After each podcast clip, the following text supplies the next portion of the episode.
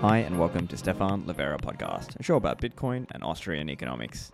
For episode 357, my guest is Lawrence Lepard. He is an investment manager and also an Austrian economist of Equity Management Associates. And so we're talking about the burning house of fiat. So we talk about what's changing in the world today, why so many took it for granted, and what are the implications of this new insecurity around property rights. And we speak a little bit around Lawrence's experience in the contrast between holding paper assets versus physical assets, as well as the change in the monetary order that we are undergoing. So, this show is brought to you by Swan Bitcoin. Swan is the easy way to accumulate Bitcoin while also learning about Bitcoin. There are various free resources made available to customers, and you can get this over at swanbitcoin.com slash freebook to get a copy of Yan Pritzker's Inventing Bitcoin. This is a great short intro. It only takes you a couple hours to read, and you learn some knowledge about how Bitcoin works without going too deep into technical details for beginners. Now, with Swan, you can set up your automated SAT stacking plan, a savings plan, or you can also smash buy. So, to sign up, go to swan.com. Do you have Bitcoin but you need some fiat liquidity without selling? Lend at Hodl Hodl is a peer to peer Bitcoin backed lending platform where you can lend or borrow globally and anonymously. So you can just sign up in 30 seconds and borrow without verification. Now, the users control collateral through that whole deal, and the interest is paid at the end. It's using a two of three multi signature escrow. Now, if you have stable coins such as USDT, you can earn extra on them. You are issuing an over collateralized loan with the full interest guaranteed at the end. Lend at Hodl Hodl. Lend and borrow stablecoins on your terms at your desired interest rates. Go check it out. The website is lend.hodlhodl.com. If you're interested in Bitcoin mining, check out Compass Mining. Compass Mining is the world's first and largest online marketplace for Bitcoin mining hardware, hosting, and ASIC reselling. Bitcoin mining is getting bigger, and so is Compass Mining. Compass is adding over 280 megawatts worth of hosting capacity this year alone.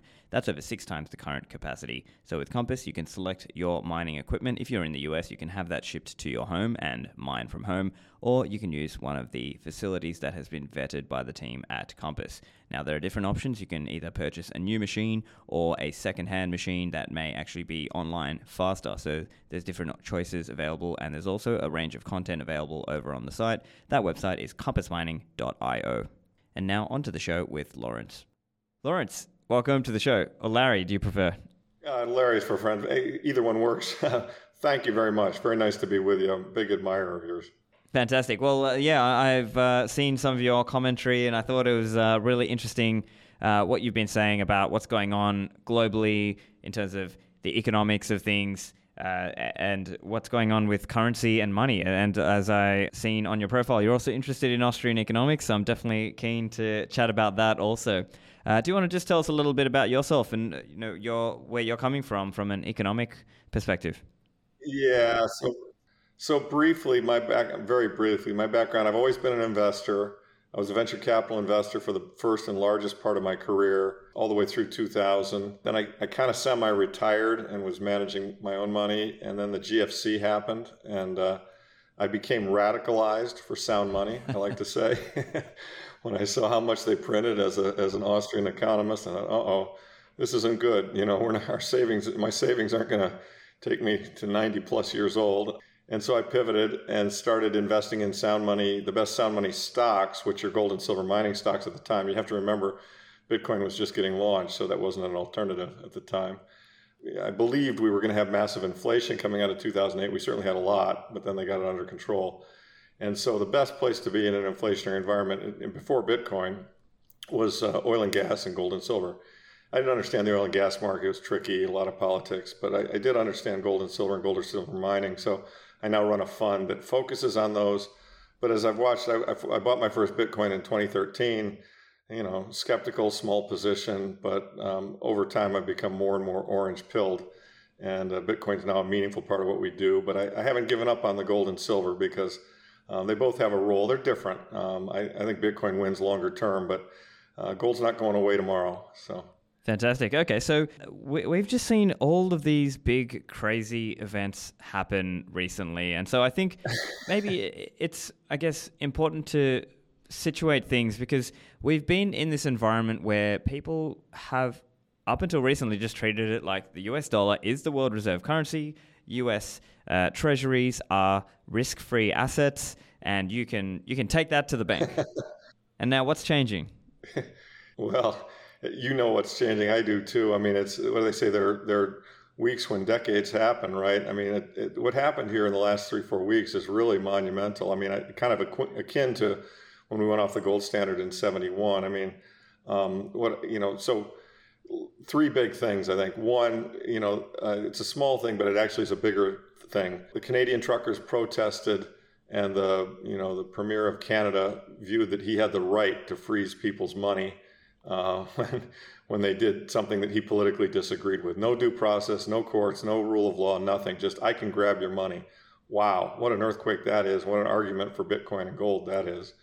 Um, so that was kind of step one. I think step two, followed up by something even bigger, obviously, was um, you know Mr. Putin decided to create a war in the Ukraine, and um, our response to that, which was huge and, and an illegal war, um, but very much the same. Our Iraq war was illegal as well, and uh, our response to it was to freeze him out of SWIFT, fine, but also to seize his sovereign reserves that were in our system, which is really you know an act of financial war or or an act of theft. I mean, kind of a possession is nine tenths sort of thing as a counterpoint to what he did you know on the he did it kinetically we did it financially right and um, so suddenly the message just got sent to every country in the world that if you have financial reserves in the united states or the us or western banking system and you do something that really pisses them off they can be frozen they can be taken away from you so india saw this and the saudis saw it and brazil saw everybody saw it and it's huge and the implications for the dollar are, are quite obvious and, and I think going to be very, very severe over time. And that is that the dollar as a reserve currency is going to be replaced. And even, you know, Chairman Powell himself said that there's a chance we might have more than one reserve currency. And I think that's a certainty. Um, we've also seen since that event um, a lot more talk about, you know, people trading in their own currencies for things they want. You know, just recently we just saw that, that you know, China was going to use yuan and the Saudis were going to accept yuan to, to pay for oil. Well, that's an earthquake, right? I mean, part of what's held the dollar together in terms of its relative strength and its overall strength is it was a petrodollar. It was, you know, the, the, the Middle Eastern oil producers would only accept the dollar for oil, so there was naturally a bid for the dollar. And, uh, you know, that's going to be undermined. So, I mean, these are really, really big things. And, you know, I, I hear people saying, well, okay, great. So how come oil's not, or how come gold's not going to 2,500? How comes Bitcoin's not at you know 100,000 yet. Well, you know, markets breathe, right? I mean, it, it they they did run up quite a bit, and uh, you know, and they're breathing and coming back in, and it wouldn't surprise me at all. I think uh, Turd Ferguson, uh, Craig Hemke pointed this out yesterday, last night in his podcast. I was listening to it. You know, it wouldn't surprise me at all if, if the U.S. government is uh, printing paper oil right now and printing a lot of paper gold right now. They know they know that we all saw it, and they need to keep these things under control, and they're doing their best. But my view is they're not going to be successful. I mean, oil's come off thirty dollars, but you know, oil's not going back to seventy, in my opinion. Oil's going to two hundred eventually, and and you know, gold's going north of two thousand, and Bitcoin's going north of sixty nine thousand. So. Um, but you know, markets breathe, right? They go up, they go down, and, and they were they were all pretty overbought. So I love that saying, uh, "Markets breathe." I think that's an interesting and uh, good way to put it. And I also like your comment there around the paper gold. Now I know you're a gold man, and obviously, any uh, a lot of serious gold people have very strong thoughts around the concept of paper gold and using the paper market to suppress, let's say, the physical uh, and the the asset itself. So you mentioned there this idea of paper oil also. So could you just, for listeners who are unclear how that idea works, could you just explain a little bit what's what's the mechanic there? Yeah, let me talk about a little bit. I mean, yeah, years ago, you know, the, the plunge protection team was set up. You know, um, um, basically, um, uh, Chairman Greenspan got it going post 1987. If you really read into all the papers very carefully, and they created something called the Exchange Stabilization Fund, which the New York Fed runs. And so the New York Fed has the ability to intervene in markets when they think prices are doing things that are going to disturb the markets or provide, you know, um, cause damage to the U.S. financial system. And obviously, you know, massively spiking oil prices, massively spiking gold prices. Um, you know, just as just as when the you know when the bonds collapsed and, and, went no bid in March of 2020, you know, they they were in there trying to prevent that from becoming a problem. And ultimately, you know, um, Jay Powell came over the top with, you know, huge. We're going to do whatever it takes. He Im- imitated Draghi, so, you know, I mean, they they they see all these things, right? They have accounts in the Cayman Islands. They, you know, they, they don't have a balance sheet that that can be audited, and they can do things that that we can't see and we don't know that are happening. So to some extent, none of these markets are truly free free markets with absolute price discovery. You know, they're all they're all markets with a with a with an overlay of manipulation. And in the gold area, which is what I've been in for so long, and I've done all the studying, and you know, GATA and a lot of other people have done fabulous forensic work. Um, you know, you can just see the footprints everywhere that they have. You know, they they know that if gold were to break free and run hard, that they would have a serious problem with the, the, trust and credibility of their of their currency. I mean, gold is a fire alarm. I mean, just like and and actually Luke Gromen coined this phrase, just like Bitcoin is a fire alarm. Bitcoin's probably the only fire alarm that still works. You know, and, and so I mean, when when you know when Bitcoin went from five six thousand up to 50, 50 plus thousand on that last run, boy, you can bet the alarm bells were going off at the ESF, right? And and they you know there are Bitcoin derivatives, Bitcoin futures, but they're not nearly as large and as suppressive as the gold stuff. I mean, in the gold area, we, we think that they're between 50 and, and perhaps as many as 1,000 ounces of paper gold for every one ounce of gold that really exists in the world. So, so they're running, yeah, right. I know it's your eyes light up, right? They're running a fractional reserve gold system where if everybody said, please give me the gold that, you know, I think I have by contract, um, you know, there wouldn't be enough, or, and not at these prices anyway. And so there's a chance for a very high, very high and rapid reset in gold, which is what part of what's kept me in gold, and not just to go 100%. right, uh, and so I, I think the other aspect that really stuck out to me from what you were saying there was around just this idea of seizing foreign reserves, like just seizing somebody else's assets now. And it's like, well, uh, that's no, I mean, it's huge. I mean, look, why is the West great? I mean, the West was great because we had a rule of law. Do you know what I mean? It was laws, not men. I mean, it was always somewhat corrupt and there were things wrong, but you know, coming out of World War II, I mean, there was a there was a peaceful system that we set up, and it wasn't perfect. But you know, what I what I see, the most troubling trend I see is this rule of law breaking down. You know, if we go back to a rule of the jungle, that's not going to be good. I mean, people are going to get hurt. A lot of people are going to get hurt. You know, I mean, Imagine if we had a nuclear exchange. I mean, you know, sane people think there's absolutely no, I used to think there's absolutely no way we could ever have a nuclear exchange because of MAD, right? Who would ever think to start something like that? But then I realized that some of these people who are running things, you know, they're psychopaths, right? And I mean, they might, you know, they might actually do something that's stupid. I mean, what's, you know, what's 10, 20, 50 million dead people to them if it's not them? I mean, I'm not suggesting that's going to happen, but frankly, it has become more of a concern given you know, this whole rule of law thing breaking down, it's a slippery slope, tit for tat, right? Okay, you, you seized my foreign reserves, you know, well, therefore I've got the right to do this. Oh, well, you didn't do this. Okay, well, you know, maybe I need to go into the Baltic states. Maybe, you know, maybe the Ukraine is not the only place I start. You know, maybe I go one step further. And then it's just back and forth. And I mean, you see people now in the U.S. calling for a no-fly zone. We do a no-fly zone, we might as well declare World War III. So, you know and, and that's a that's to me a very very dangerous prospect. And you know all these people at the top putin included ought to step back from the ledge and start trying to figure out a way to talk to each other in a sensible manner and to listen to the other side and what they're you know because in some cases the grievances are legitimate. And you know the only way to, to solve grievances is to talk them through um, but unfortunately, you know, you don't see a lot of that going on right now, and it, it is concerning, you know, honestly. And how much of the financial system and the world as we know it reliant? How much is it reliant on people being able to trust in property rights, being able to trust in that they their wealth is not going to just be arbitrarily seized, and in, especially in the case of foreign reserves, who's even are they right? Like if it's not necessarily the government or it's not necessarily putin's reserves if it's relating to asset like somebody else's assets or some citizen's assets.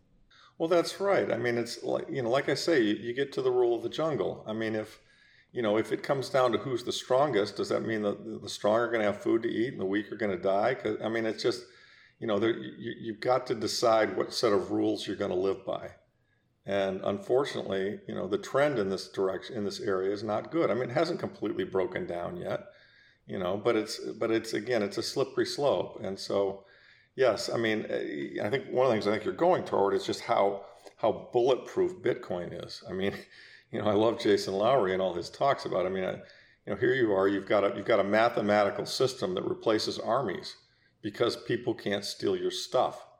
You know, if you've got the 12 words, they can't steal it, you know, and, and that's, I think that's one thing a lot of people, a lot of newbies into the Bitcoin space don't understand just how important that is.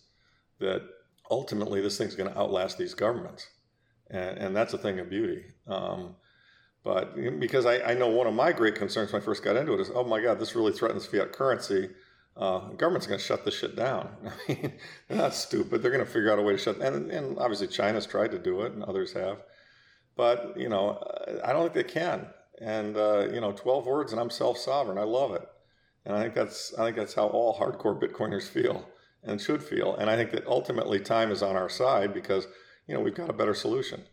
So uh, you know, it, it, having said all of that, you know, gosh, there are going to be a lot of bumps uh, in the next few years, right? I mean, I'm sure you see that. We all see it. It's concerning, right? And I think for those people who are newer, maybe they're just leaving their coins on a platform, or they haven't really thought through their security, their backups, all of these aspects, and using their Bitcoin under more adversarial conditions, let's say. I mean, these are things that everyone has to think about uh, and really think deeply about using it in a more self-sovereign way because as an example if you don't it can be easily seized and taken even the bitcoin can be seized if you are not securing it correctly. Absolutely.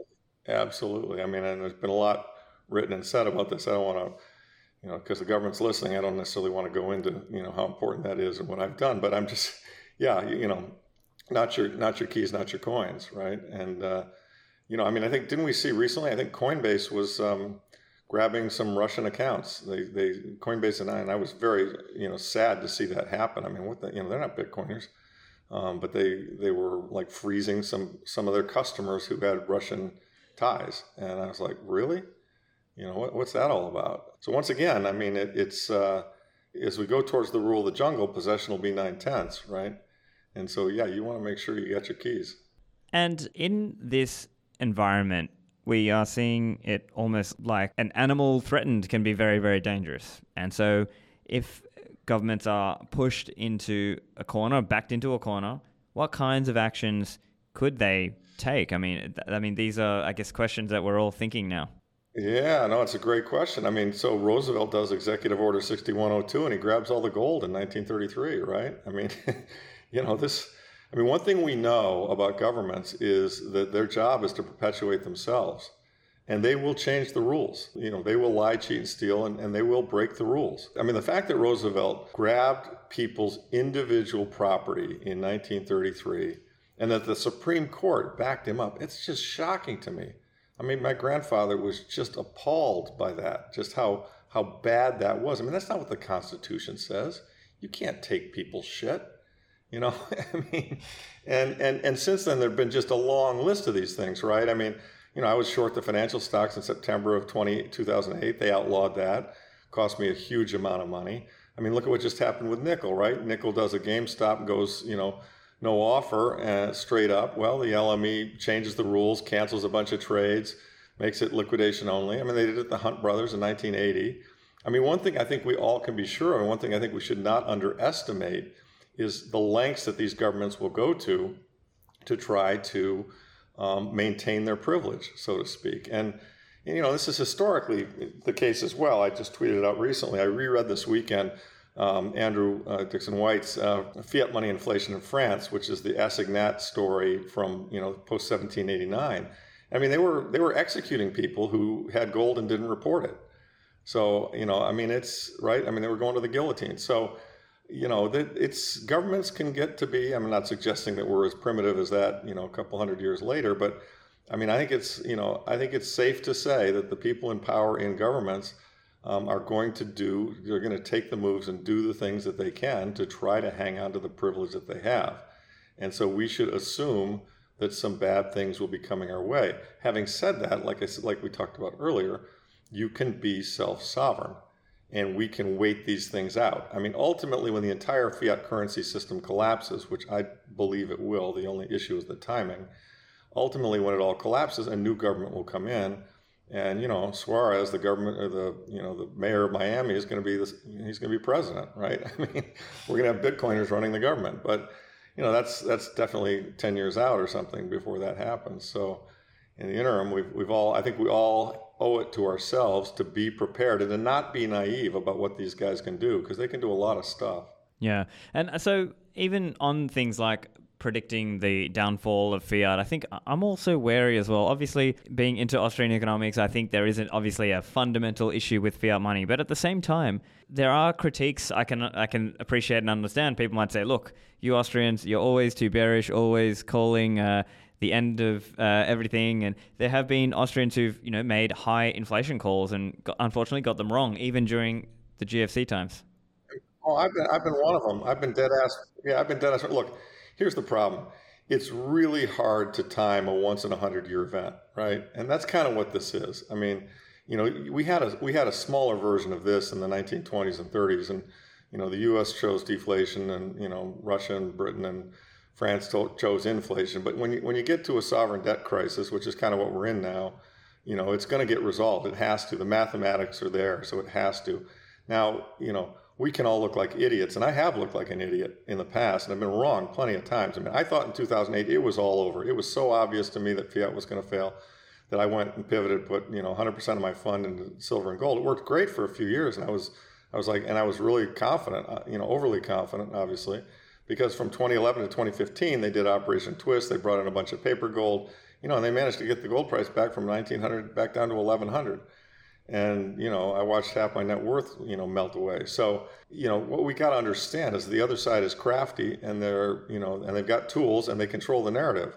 So anyone who thinks it's going to be an easy fight is is you know mistaken. You got to be you got to be ready for a long, hard battle here.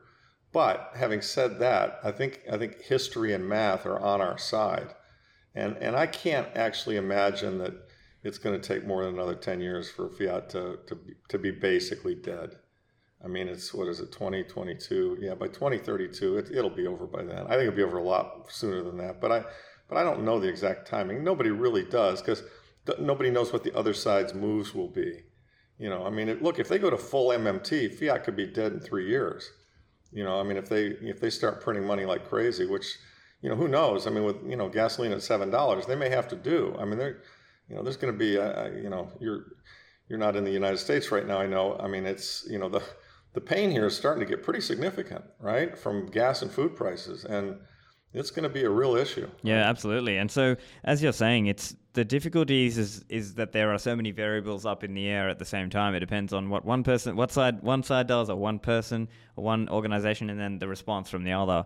And I'm curious then, if we were to try and game out some of those responses, what would some of the likely responses be? As an example, I think probably central bank digital currencies might be a, a very likely. Absolutely, You're very smart to point that out. I agree. I think I think that's they're trying to go there. That's where they want to go.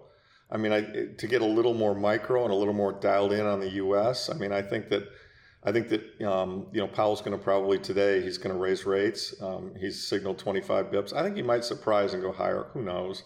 Um, but they're you know they're trying to fight inflation as best they can. I mean, it's a joke, 25 bips against you know a 7.9 percent inflation print doesn't really make a difference. But um, you know, but uh, I think eventually you know, the stock market is going to go down. And then I think we're already starting to see the 10 year bond market, you know, the price of the, those bonds going down, yield going up. You know, it's broken out into some new high territory we haven't seen since early 2019. And, um, you know, I think that eventually they're going to be forced into yield curve control um, where they have to buy the bond market because the US with 5% interest rates, everybody's bankrupt. It doesn't work. Um, everyone's so levered that, you know, and it's all based on this, you know, and what they did was just enormously distorting this whole ZERP, zero interest rate policy. This just distorted the financial system beyond measure. And getting out of it is going to be so hard, if not impossible. And so, um, you know, I think they'll go to yield curve control. And that when they do that, that means their balance sheet grows more. So that's the ultimate pivot. And, you know, the, the event, people have said to me, well, okay, Larry, you've been saying hyperinflation forever. You've been wrong, admittedly. What, what's the trigger event? Well, from the books I've read and everything I've studied, the trigger event for hyperinflation is when people realize there's absolutely no way out and they are going to have to print forever and they're going to have to print more and more forever. Now, I think 5% of the population, you and me, other people, Austrians, we realize that. But it's got to get to the point where like 30 or 40 or 50% of the population realizes that. And they're like, holy shit, we're in this burning fiat house. Our money is going to get wiped out. Sell all my stocks, sell all my bonds, give me gold, give me Bitcoin. And at that point, those two assets, the prices just go up infinitely against fiat. And there is no demand for fiat because everyone knows it won't buy you anything and it'll buy you less in the future. So it's a, but it's the psychological recognition of the eh, that creates a tipping point, right? That, that, enough people come to that. It's, it's, there's a law for this. I mean, Gresham's law. You can Google it, right? I mean, there's a guy from 1500s in, in Britain. It's a good money drives out bad. I mean, people have to realize that the government monetary system is programmed to debase and getting worse consistently and faster. And when that happens, you get a substitution effect. And so you know, people just dump the money. They don't want the money anymore. They know it's, they, you know, they'll buy anything. They'll buy toilet paper. They'll buy food. They'll buy houses. I mean, you've seen this already to an extent. I mean, U.S. housing prices are up 20% year on year. I mean, that's the greatest. That's the Hugo Stinnes trade going on right there. I mean, people are saying to themselves, "Hey, I can buy this asset, you know, and I can use leverage at three percent. You know, I can get a 30 year at what used to be three percent, but now it's 3.8. I can get a 30 year at 3.8, and I got this asset that goes up 20% a year." Give me some of that. That's a no-brainer, right? So, so it's coming. It's definitely coming. But the issue, you know, with with each of these waves, more people figure it out, right? So, back to the show in a moment. Have you thought about upgrading your Bitcoin security to multi signature? Unchained Capital can help here. With Unchained Capital, you can bring two hardware wallets and they will do the third key. They'll be the third key cosigner in that scenario, and you can then geographically distribute your keys, giving yourself some more peace of mind. Now, you can set up for free on the website and do it yourself, or they've also got a concierge onboarding program where you can pay upfront, have some hardware wallets shipped to you if you need them, and also have a call to set you up, even if you've never held your private keys before. Unchained take that ongoing education seriously also, and there's some ongoing support. So go to unchained.com, select the concierge onboarding program, use the code Livera for a discount. And in the world of Bitcoin hardware security, you can't go past CoinKite. CoinKite.com is the website for them. They are specialists and focusing a lot on Bitcoin hardware these days, and they've got their flagship product, the Cold Card. So they've got the MK3 out, and the MK4 is coming soon, which is the new version. Now, there's all sorts of features available on the cold card. You can use it in a single signature setup. You can use it as part of a multi signature setup. You can also use it air gapped using a an SD card to move that information back and forth. Although, if you're a beginner, you can just directly plug it into your computer and use it easily with wallets like Sparrow, Specter, Electrum, Blue Wallet, or others. Now, with the cold card, you can also use all sorts of features like an address explorer to make sure that you actually control that address. So, to buy your cold card and associated gear, go to coinkite.com. And in the world of Bitcoin mining, Braiins is a Bitcoin mining company through and through. They are providing a range of products and services. They have Braiins OS Plus, which is firmware for your ASIC machine. You can install this to stack more sats and help with auto tuning, which gives you some optimization on your miner performance, giving you more hash rate for your electricity bill. And also with Braiins OS, Plus, you are helping support adoption of Stratum v2, which is an upgraded Bitcoin mining protocol. Braiins also operate Slushpool, which is the first Bitcoin mining pool. They've mined over a million Bitcoins, and with them, if you use Braiins OS Plus and point your machine to Slushpool, rather, you will receive 0% pool fees, which is a really cool benefit. So go to braiins.com, that's brains with two eyes. And now back to the show with Lawrence. I think that's right. And what we're starting to see is some of the personal finance content creators whether they're on YouTube or TikTok. I've seen some of them now and very mainstream ones. We're talking guys with over a million followers or subscribers, and he's yeah. saying, "Yeah, I went out and took out this massive loan because otherwise I didn't want to just be a, a, sitting duck in the burning house of fiat, as you say." And so he's saying, "Oh yeah, I went out and took out a loan. I didn't really even need it, but I thought, well, the best way is to buy a property. So I bought a property with with this loan, as you were saying." Because he can access cheap credit. Then it will become a real, and again, this is not nice to, I guess, to think about, but really it's going to become a game of haves and have nots. He who can access very cheap credit will win, and he who cannot will suffer. Uh, that's exactly right, which is just so tragic. I mean, the whole this whole damn thing is so tragic. But it just look, I didn't I didn't create the system. you know, I'm not a central banker, and uh, you know, so my view is seeing it and understanding it. You know, what I've tried to do is just educate people and um, you know help them to understand what they can do to protect themselves because you know, there and and and as, as tragic as it is, I also want to try and be optimistic because I think Bitcoiners really are optimistic, and that's one of the fabulous things about them is that you know Bitcoin does fix this. When we get to the other side of this, things are going to be a lot better. They really are. And in fact, if you study hyperinflations throughout history, of course they're horrible. People get wiped out. You know, people who have they see their life savings get destroyed. It's horrible. Having said that, when they do reset to a sound currency, things come back really fast. I mean, people are smart. People are industrious and if we can do it without killing 50 million people like we did in World War II, you know, if, if we can do it without kinetic war and death, you know, what really happens is just the wealth shifts hands. It goes from the people who had bonds, you know, they don't, those bonds are now worthless to the people who have real assets and they're much better off relatively, right? Yeah, and so I guess along those lines of what the typical responses in a high inflation environment are, so typically taking out loans, because you can borrow the you know, you can borrow the bad money to buy something that's going up. And so I, I think if you look at other examples, and I've done episodes on the show also, so listeners, you can check some of those out, looking at things like or examples, let's say Zimbabwe, where uh, in, in a high inflation environment, we're seeing people take out loans to buy things. Uh, we see uh, people, you know, event like, and this is eventually before you get to that final monetary hot potatoes point where people are earning money, and then as soon as they earn that money, they run and buy things in the store because otherwise it, the value just disappears or it, prices just, going up. Prices are going up. Yeah.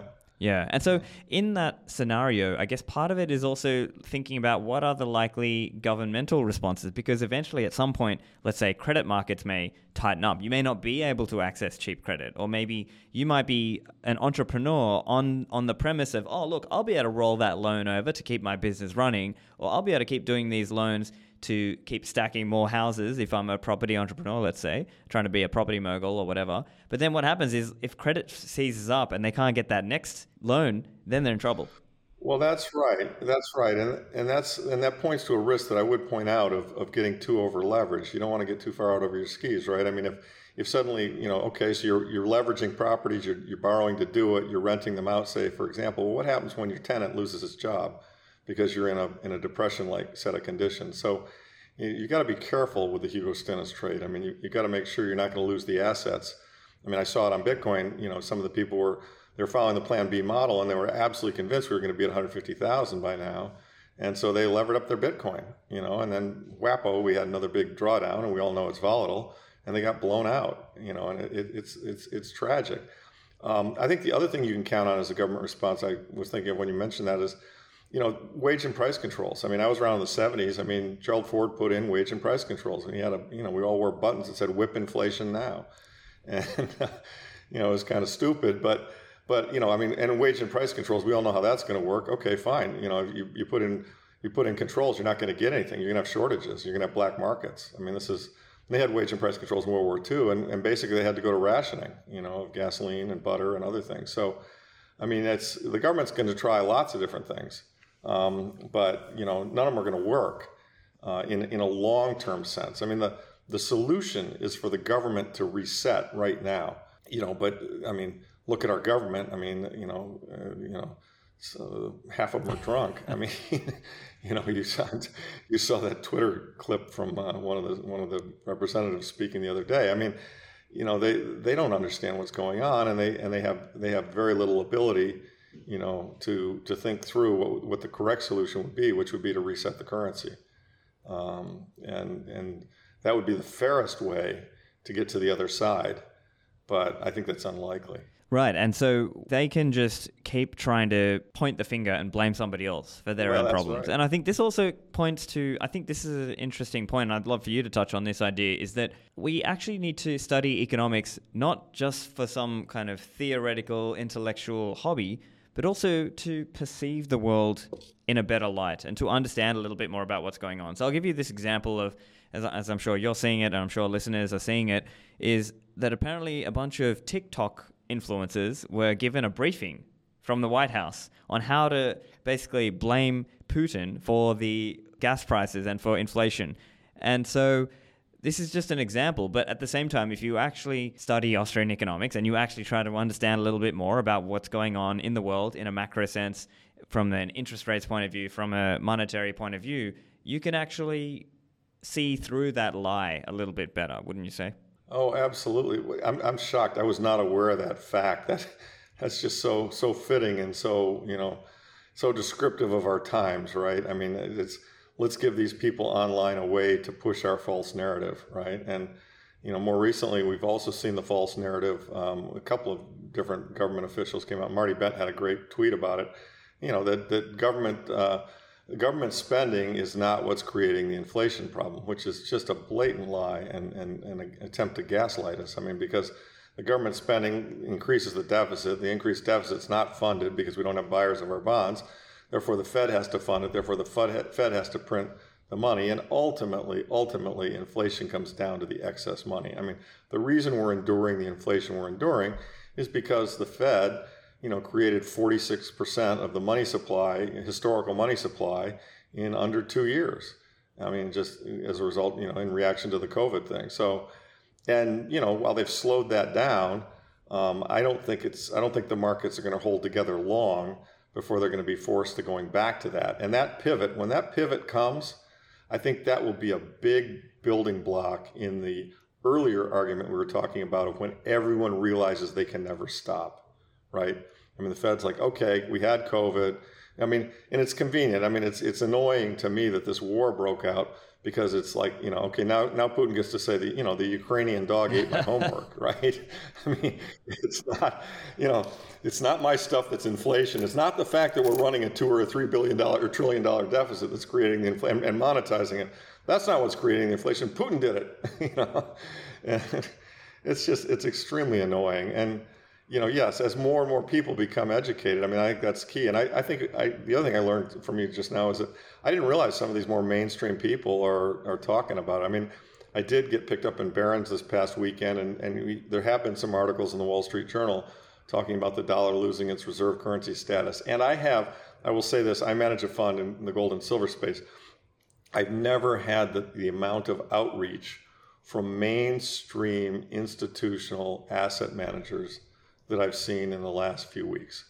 I mean, I think that I think that a, a light really, really when when this whole thing came down and we sanctioned the you know the, the Russian reserves and um, I, you know I, I think a, a, light went off in an awful lot of the money management community. A big part of the money management community said, "Oh my God, this is serious. We, we you know this inflation issue is serious. It's persistent, and and the world is changing, and we can't just assume that keeping score in the dollar." Makes sense anymore because the dollar is going to be debased. It's already been debased, but it's and and so you know between there and what we need next, Stephan, is we need the world to realize not only is it going to be debased, but it's going to be debased. It can never stop, and that debasement is accelerating. When those three beliefs become widestream, it's all over. At that point, hyperinflation, because there'll be there'll be a rush for the exits. I mean, I you know I, I did a tweet on a, tweet thread on this. I mean, I think you know we could wake up some morning and there's you know there's no bid in the bond market, you know, and and um, the Fed will be forced to step in and buy those bonds.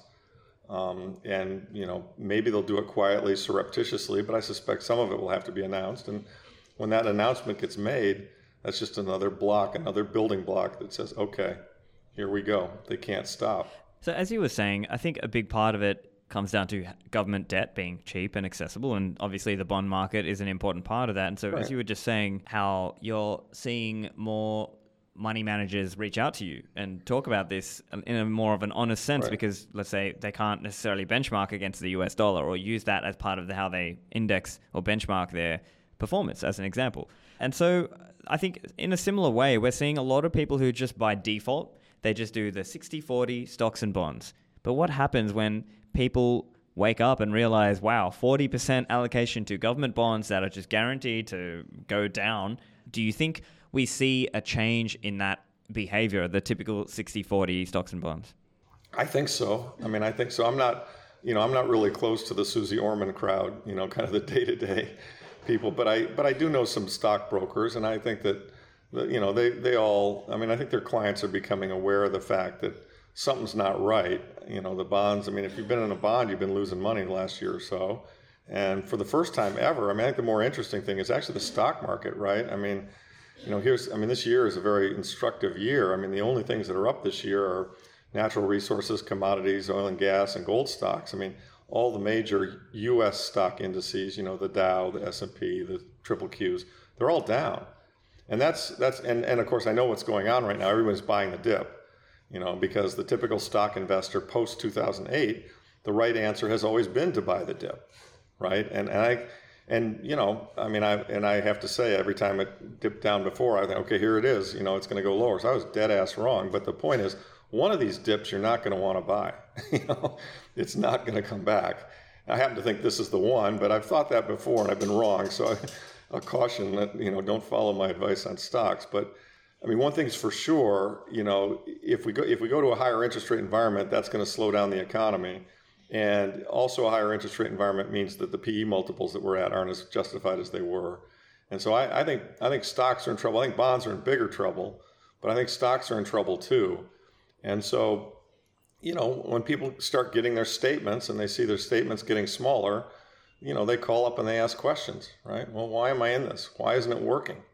Well, and I know, I know because I've talked to them, I know what the average financial advisor is saying. Oh, this has happened before. Be calm. You're okay. You know, da da da da. You know, we got to buy the dip. We got to hold tight. Don't sell in a panic. You know, and and every single time in the past they've been right. I mean, I was advising some people to sell stocks in March of 2020. That was a dead ass wrong move because they brought it back again. And they may bring this one back again. I mean, it's possible when Powell does this pivot, which he'll be forced into doing, and you know they talk about you know I mean one of the things I think they're going to probably have to do at some point I think they might actually they might they might do yield curve control where they buy the bond market. They might also buy the stock market. I mean Janet Yellen signaled this a couple of times in the past. I mean Switzerland's done it Japan's done it others have done it. And you know it'd be pretty easy to get it. I mean it's not legally today the Fed isn't allowed to buy the, the stock market but wouldn't it be easy? The stock market's down a lot. Everybody's IRA is hurting. Everyone's clamoring for some, you know, to, to make it go away, make things get better. And so the, you know, Congress passes the, you know, protect the protect the U.S. IRA Act. We are now giving the Federal Reserve the authority to buy the stock market. Okay, fair enough. Stock market would go up, no doubt about it. But in turn, you know, what would they buy the stock market with? Money that they printed, right? And so the money would continue to get debased. And you know, I think if they were to take that move, the bond market wouldn't like it at all. So you know, look, they've got a big bubble based on printing money and low cost money and mispriced money based on ZIRP. There's just no, I mean, there's no, you can't taper that. You just can't. You know, it's either going to implode or you're going to print like crazy. And and by the way, the other reason I think we're closer to the end game is that every time they print, it has to be more, right? Look at the 08 example you know, from, from 08 to whatever, 11, 12, 13, you know, they printed 3 trillion. It took them a bunch of years to print $3 trillion, right? This time, I think they printed close to $4 trillion and they did it in less than two and a half years.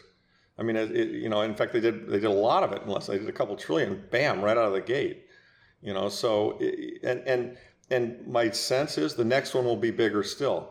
I mean, the Fed balance sheet was at eight now. I mean, um, my gut is it's going to 15 or 20 on the next one, you know, so, it's because, you know, think about it as it's like a balloon. You got to keep putting air in this bubble or else the thing's going to deflate. That's that's you know that's the analysis that I use as I model it. But you know when they do each of these things, that's the tough part. We don't know what they'll do when, right? Absolutely. And so, as you rightly point out, each time they've got to do even more, and each time they've got to print more, bail out more. They just each time is more and more because otherwise the whole right. thing comes tumbling right. down. And this is all a game exactly. of how long can they keep the party going? How long can they just keep kicking the can? Exactly. Um, and uh, you know, thinking back, and as you were pointing out, that it's almost unjust that, that you know they've got the excuse, or they're using COVID as an excuse, let's say, or of other things going on in and around the world I, I wonder how much of the history of some of these big crises really is it does come down to inflation, and then we're just pointing at something, but really the underlying cause of a lot of that was the monetary mispractice, malfeasance going on. Well, as, uh, as, you're an Austrian economist, so you know it well. I mean, it's a fat pitch for me to hit. I mean, look, monetary mischief has caused a lot of the problems in the world, and that's why you know my Twitter handle is "Fix the Money, Fix the World." I mean, you know, you, if you study it carefully, I think you can see that inflation and credit growth and and you know misguided monetary policy has created enormous problems over the years. I mean, you know, pre 1913, we didn't have a Federal Reserve, and gold was money. And you know, there were problems. There were various crashes, and you know, companies got into trouble, and so on and so forth. But having said that, from 1789 to 1913 was probably the greatest increase in human prosperity in the history of the world ever. And, you know, we did it without a Federal Reserve. We did it without a federal income tax. And, uh, you know, it was when politicians and powerful interests got involved. I mean, remember, the Federal Reserve is not really part of the government, it's a private organization that works for the banks. And so it does what is in the bank's best interest, full stop. So these things, I mean, it, it was what was used, it was used to finance the World War One. I. I mean, they, they found it in 1913. They said, oh, yeah, we're only going to discount bills at you know, sound credit at high rates of interest, right? Three years later, they broke that. Three years, they broke it, and they printed a lot of money to create World War One, which then led to the bubble. It led up to 20, then led to a bigger bubble. It was 29. So, you know, this is it's bad stuff. It's not, and that's the beauty of Bitcoin, right? The beauty of Bitcoin is, you know, human beings by our very nature, we're all flawed, and everyone will, you know, at the margin cheat. and math doesn't cheat, right? If you have a if you have a formulaic system that we all participate in that you can't cheat or game, that's the best monetary system ever. Completely, for sure. It's better than gold. We don't know. We don't even know how much gold we have. I mean, we say we claim we have 8,300 tons, but you know, Fort Knox hasn't been audited since the 50s. I mean, I don't think it's there. Ron told Ron Paul told me he doesn't think it's there. So it's it's a mess. It's a mess. This this monetary stuff is a mess, and uh, it's got to get fixed. But you know, fortunately, we'll have a huge, unfortunately or unfortunately, I mean, unfortunately in terms of the pain, we'll have a huge blow up. But fortunately, because it'll then lead to it getting fixed, you know, our kids and grandkids won't have to deal with this problem. They'll have some other problem to deal with. I mean, global warming, you know, whatever it might be at the time, but it's not going to be this one. So going into this idea that we are moving into a multi-currency world, right? So even Jerome Powell has come out saying the US dollar may not be the only reserve currency. It's implying there's this sort of multi-polar world, or we're seeing, as you as you said, we're seeing uh, Saudi Arabia looking to sell China oil denominated in uh, one, and we've seen, I believe, India looking to boost non-dollar trade with Russia also. So we're starting to see the beginning signs of that. Do you have any thoughts on what a multi-currency world looks like, and obviously, where do you see Bitcoin playing into that over that medium term? Yeah. Um, I don't. There are people who are better at macro than me. I mean, I've always been kind of a stock picker and an investor, and I'm good at analyzing companies. I'm not a macro guy. I mean, I would point people to Luke Gromen, who I think is probably the best macro guy in the world right now. You know, I, I, think that ultimately, you know, what currency gets used. I mean, the thing to keep in mind is that trans, financial transactions can be done very quickly. I mean, even if people, like, for example, Russia was buying oil with dollars, but then the minute they got paid, you know, or sell, I'm sorry, selling their oils for, for dollars, but then the minute they got paid in dollars, they turned around and used the dollars to buy gold. They didn't hold the, go- the dollars. They got rid of all their all their you know their dollar bonds and, and a fair amount of their dollar reserves. They, I guess they held on to some. They probably needed them to operate. But remember that you can convert into whatever you want, and and they're you know so currency's got a couple of different roles. One of them is transactions. The other is store of value. And you know right now the dollar is the most liquid currency, no doubt. It's the reserve currency, but fading. You know, but there will be others. But to me, there'll be all these various currencies, you know, whether it be the rupee or the, you know, the yuan or the yen or the euro or whatever it might be. There'll be a lot of different currencies. But the one that re- what really matters to me is not what currency you're paying in, because you can quickly get paid in a currency and swap out. What matters to me is what currency are you saving in? Where do you want to put your reserves? Where do you want to put your excesses, right? Are you comfortable holding dollars? Are you comfortable holding dollar bonds? Are you comfortable holding Chinese bonds? I wouldn't be.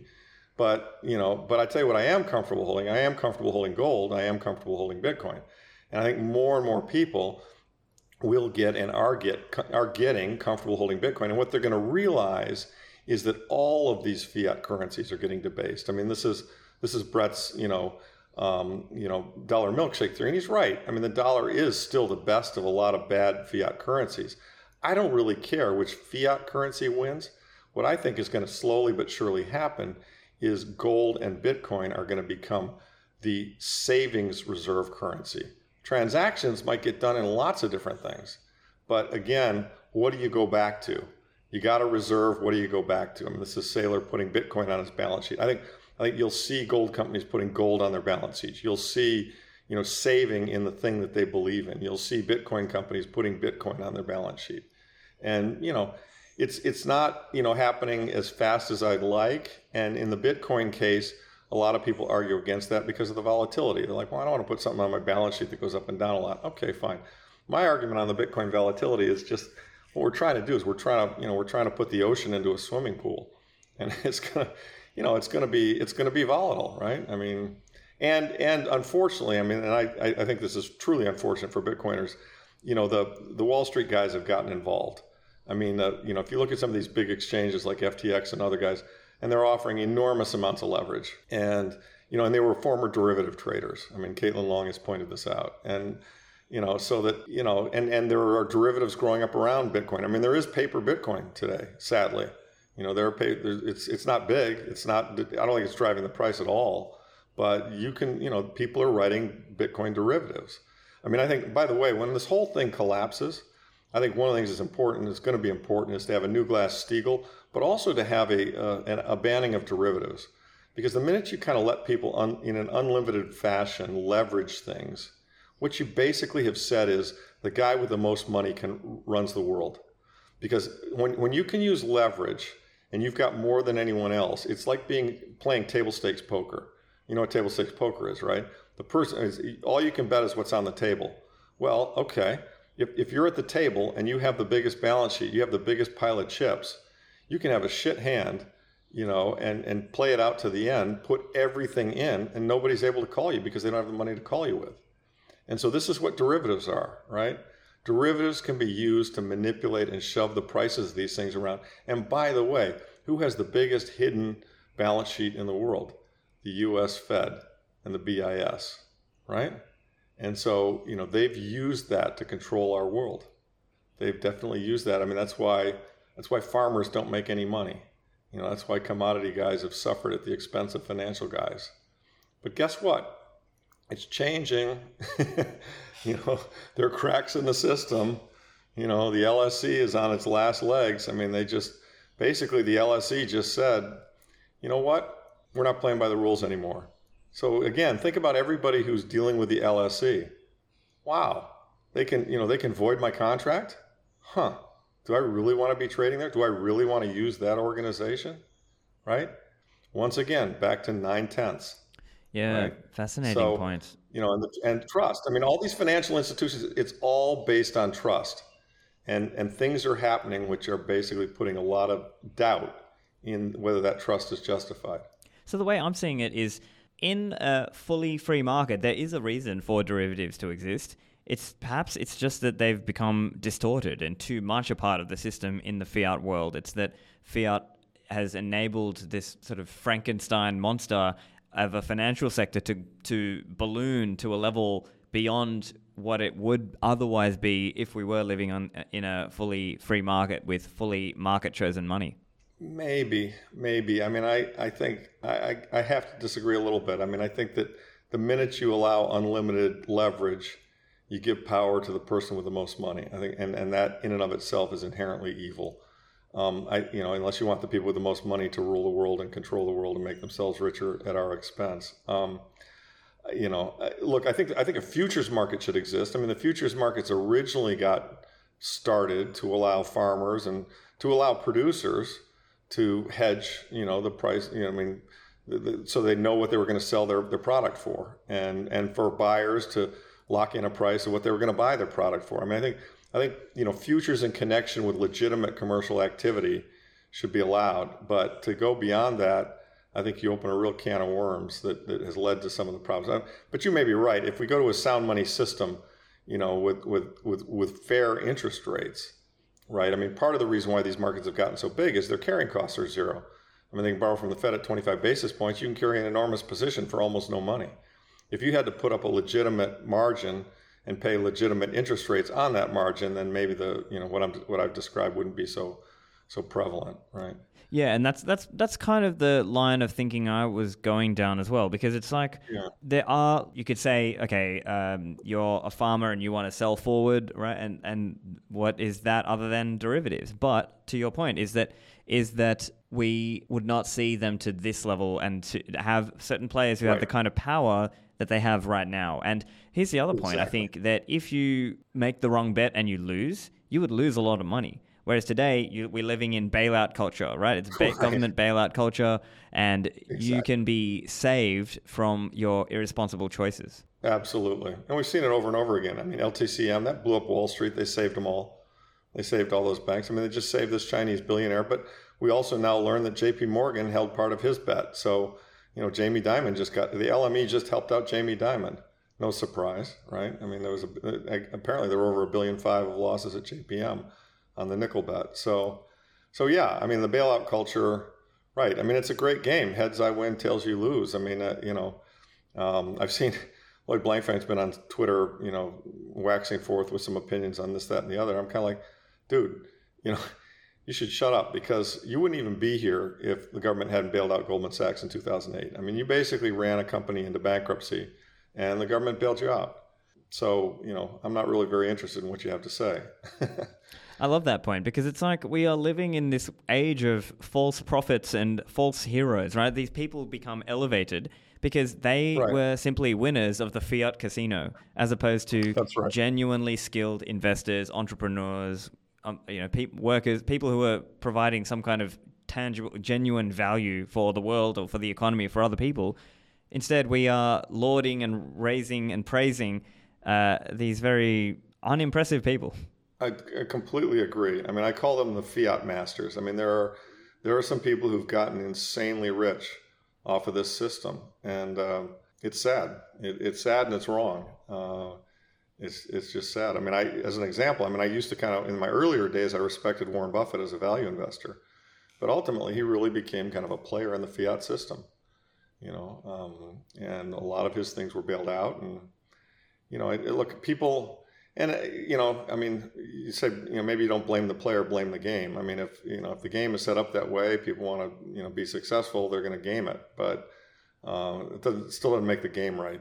Of course. And I think even another example to what we were just saying as well is you see these billionaires who are very reluctant to criticize China.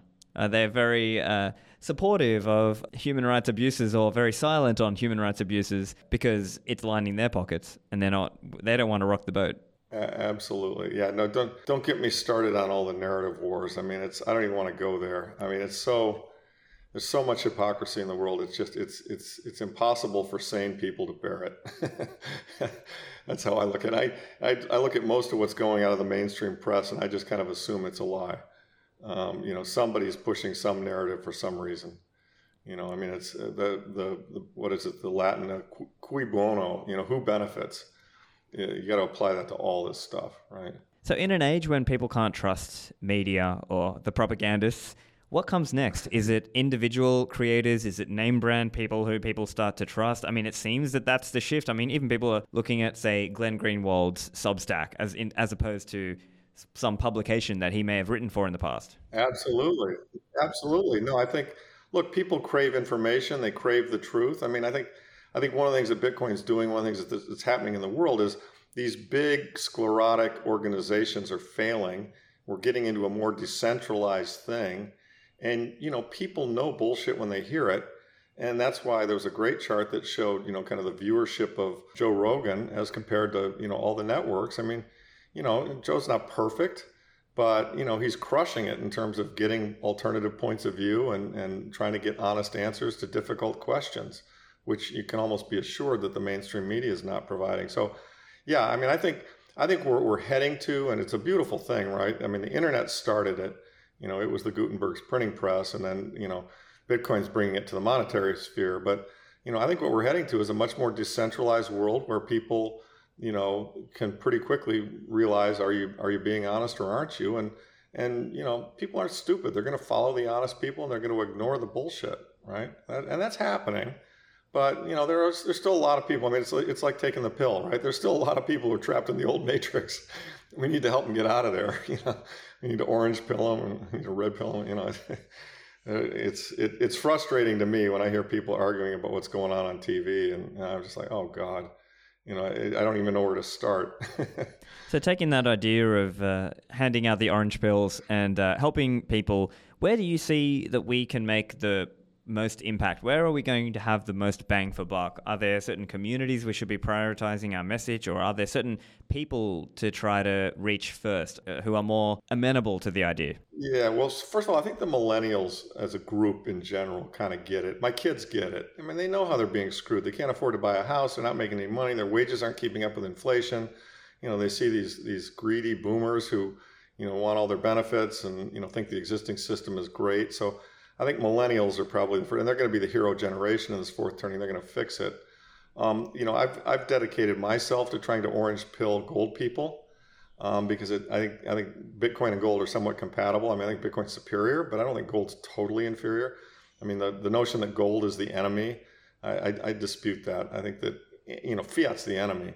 Um, we need to drain the fiat system. Um, and people who buy gold, they're buying it for the right reasons. I mean, they're much more aligned with Bitcoiners than most Bitcoiners realize. And so, you know, I, I gave a speech down at the New Orleans Gold Show, and I think your audience might find it interesting that, you know, there were 500 people there, and, and it was asked, somebody said, How many of you are, hold Bitcoin? And half the hands went up. So, you know, the gold people are coming around. And, um, but you got to remember that you know boomers hold a lot of the wealth, and boomers, are, you know, many boomers are afraid of Bitcoin, and and you know when inflation comes, they're going to go to gold first. And to me, gold is like the gateway drug to you know mainlining mainlining Bitcoin. but, but I, I think I don't know. I mean, I think look, the whole the whole nation needs to be saved. You know, I think I think the most important thing we can do as as individuals.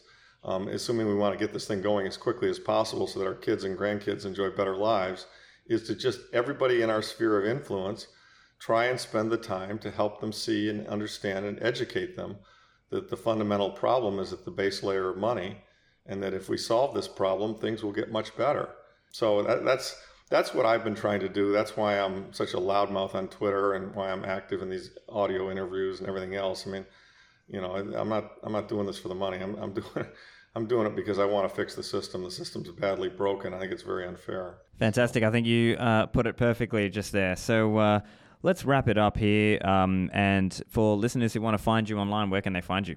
Yeah, so I have a website, um, and all my quarterly reports and a lot of a lot of information is free there. It's uh, EMA2 Edward Mark Alpha, the number two dot com. Uh, you can download the PDFs, and then I'm I'm really active on Twitter. As I said, I'm a loudmouth, so on Twitter, I'm at Lawrence Lepard, just uh, my name spelled out, um, and you can follow me there. And I would give a shout out to Twitter. I can't believe Twitter is free. I mean, I'm sure you feel the same way. I mean, the, the amount of information and input and intelligence, if you're careful, I mean, you've got to block the idiots, but uh, that you can get on Twitter is really quite stunning. You know, um, so I, you know, those are kind of the two two ways to access me. And I and I try to respond to every DM I get, and I try to respond to comments as much as possible. But I, you know, I got a day job too, so. Fantastic. Well, thank you, Lawrence. Oh, thank you very much. I've really enjoyed it. Um, obviously, you're doing great stuff and a lot of respect. So. And if you're enjoying the show, remember you can really help me out by leaving a review on the platforms as well as sharing it with your family and friends so they too can learn about Bitcoin. Get the show notes at stephanlivera.com. Thanks for listening, and I'll see you in the Citadels.